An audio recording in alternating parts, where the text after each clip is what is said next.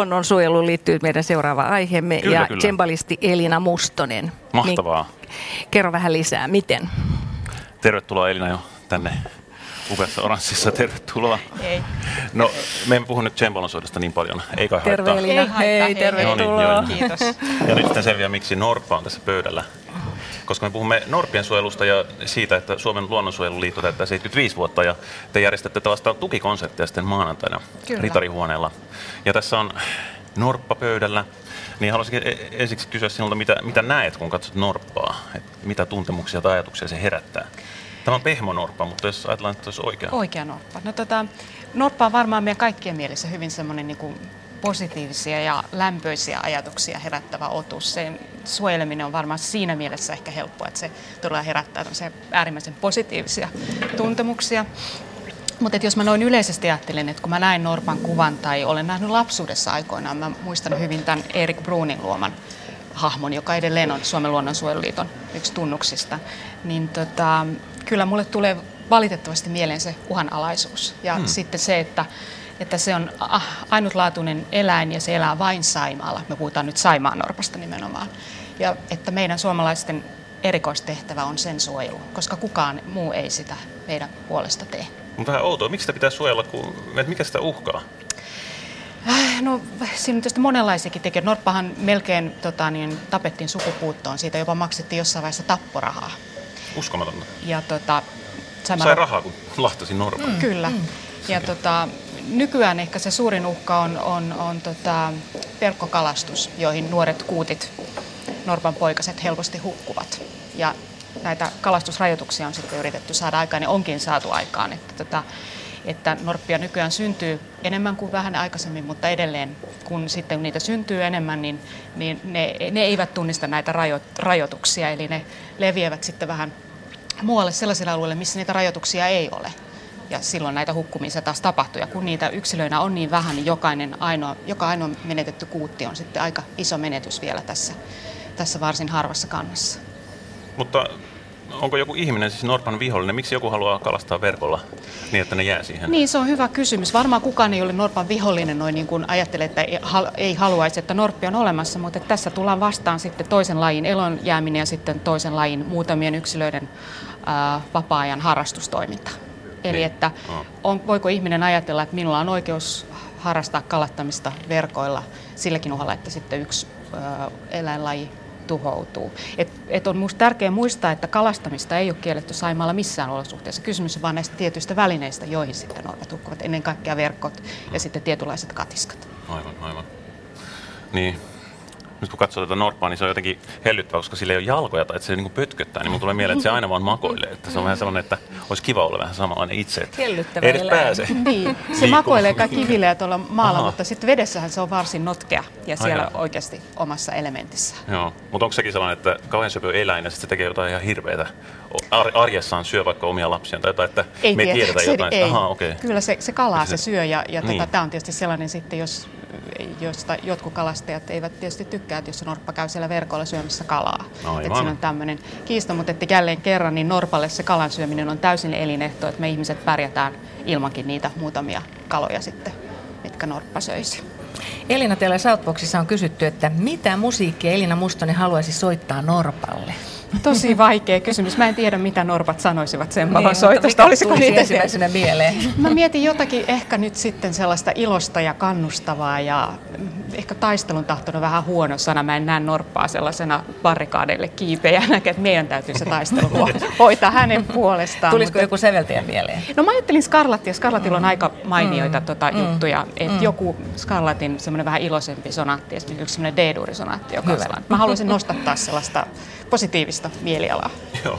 Odotetaan tähän kantapöytään mukaan Suomen luonnonsuojeluliiton toiminnanjohtaja Eero Yrjö-Koskinen. Tervetuloa. Okei. Tule tähän meidän väliin. Selvä. Tervetuloa. Kiitos. Hei. Terve. Terveys. Hei vaan. Vain 4 kirjainta, että emme ole sukua, mutta niin. Tärkeät 4. Niin sinä olet musiikkitalon kuorossakin laulat ja olet musiikkimiehiä. Joo. Minkälainen musiikkitaustasi on? No nimenomaan kuorolaulajana, eli opiskeluaikana liityin aikoinaan ylioppilaskunnan laulajiin ja sitten olin muutamassa muussa pienemmässä kokoonpanossa, olin sitten 10 vuotta ulkomailla, enkä silloin hirveästi harrastanut musiikkia, mutta nyt sitten viimeisen 10 vuoden aikana taas yrittänyt palata siihen ja pääsin vuosi sitten tähän musiikkitalon kuoroon mukaan, joka oli tietysti kauhean hieno juttu. Joo, onneksi olkoon. Kiitos. Upea. Minkälaisia ajatuksia herättää tämä, että klassiset muusikot tempaisevat norppien puolesta ja maanantaina on sitten Suomen luonnonsuojeluliiton juhlakonserttikin?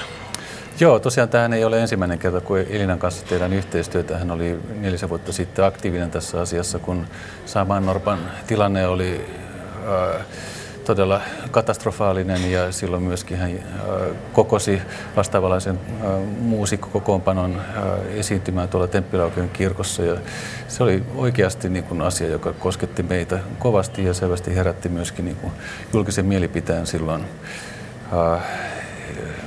suojelumyönteiseksi. Eli siis se oli yksi tekijä, joka sitten aikanaan vaikutti siihen, että Saimaan norpan suojelun tilanne parani.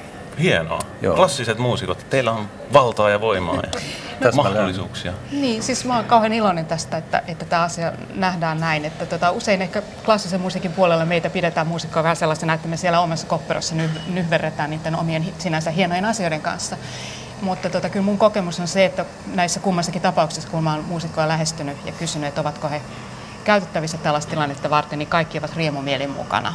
Että kyllä meiltä löytyy sitä auttamisen halua ja ollaan tietoisia siitä, mitä ympärillä tapahtuu. Onko se vähän sellainen historiallinen perinne, että klassiset muusikot joutuvat aina ottamaan leivän sieltä, mistä se tulee? Että jos joku kyseenalainen taho tilaa teidät soittamaan, niin te menette vaan ja...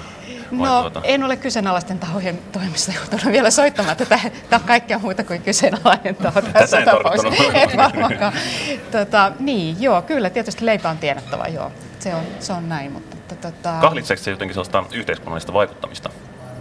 Että te ette mielellään sitten ota kantaa tai tue jotain presidenttiehdokasta tai liity puolueeseen? En mä kyllä todellakaan ajattele noin. Että omalla kohdallani ja jos mä ajattelen nyt niitä kollegoita, jotka paremmin tunnen, niin en. Että kyllä musta meillä aika paljonkin otetaan kantaa asioissa. Se ei vaan ehkä aina näy niin vahvasti sitten. Ja mulla on kyllä sellainen käsitys, että muusikot ihan kuten kuka tahansa muu tekee nämä poliittiset valinnat itse ja on sitten aktiivinen, jos haluaa.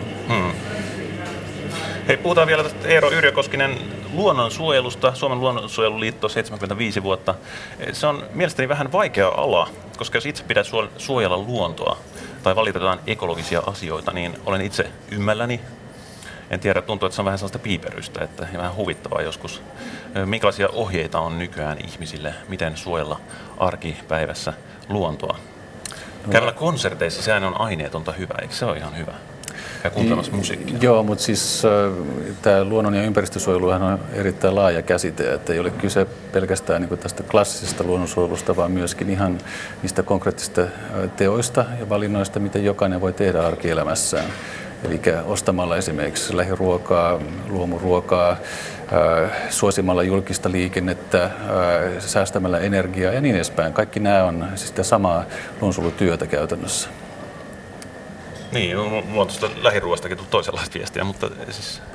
Joo. Niin. No, mä ajattelen sillä tavalla, että jos mä itseni tuntien, niin ei kannata yrittää muuttaa koko elämää kerralla, vaan mieluummin ottaa niitä pieniä askelia, jotka pystyy sitten ehkä pitämään, ne on helpompi. Että jos yrittää kaiken muuttaa kerralla, niin äkkiä tulee se takapakki, ettei sitten mikään oikein pysy. Että mä en todellakaan pidä itseäni mitenkään hirveän hyvänä esimerkkinä, tästä on paljon puutteita tällä puolella, mutta että musta tämä on hirveän tärkeä asia, että jokainen voi joka päivä tehdä useita valintoja luonnon puolesta tai mistä. Tässä välissä kerron, että täällä on tullut kommentti luontoteemaan liittyen. Kun syödään kalaa, kuten norpat, niin valitaan kotimaista tai MSC-sertifioitua. Eikös juu? Näin. Avaa vähän, mitä tässä halutaan sanoa.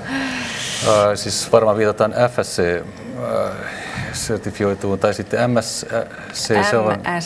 Se on Marine Certified. Joo, okei. Okay.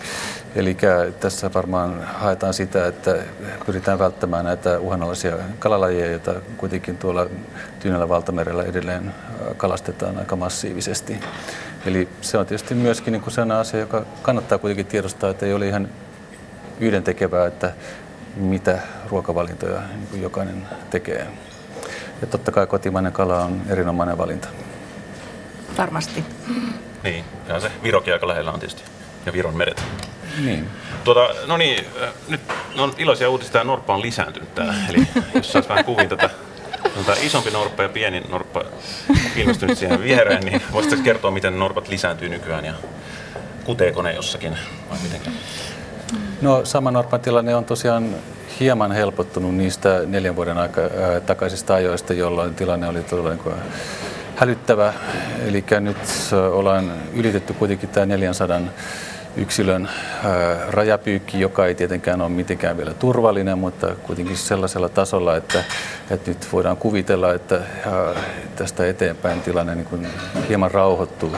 Ongelmana vaan on se, että kun kanta kasvaa, niin totta kai se sitten todennäköisesti levittäytyy Saimaalla sen alueen ulkopuolelle, jossa keväisin on tämä verkkokalastuskielto. Ja silloin tavallaan ollaan taas saman ongelman edessä, jossa oltiin 4 vuotta sitten. Kuutit törmäävät verkkoihin ja hukkuvat sinne. Se ei siis kude, vaan se on nisäkäs. Niin, nimenomaan. Joo. Tarkennuksena tässä loppuun. Kiitoksia. Kiitoksia Elina Mustonen, kiitoksia Eero Yrjö-Koskinen ja oikein hyvää hyväntekeväisyyskonseptia maanantaina sitten Ritarihuoneelle.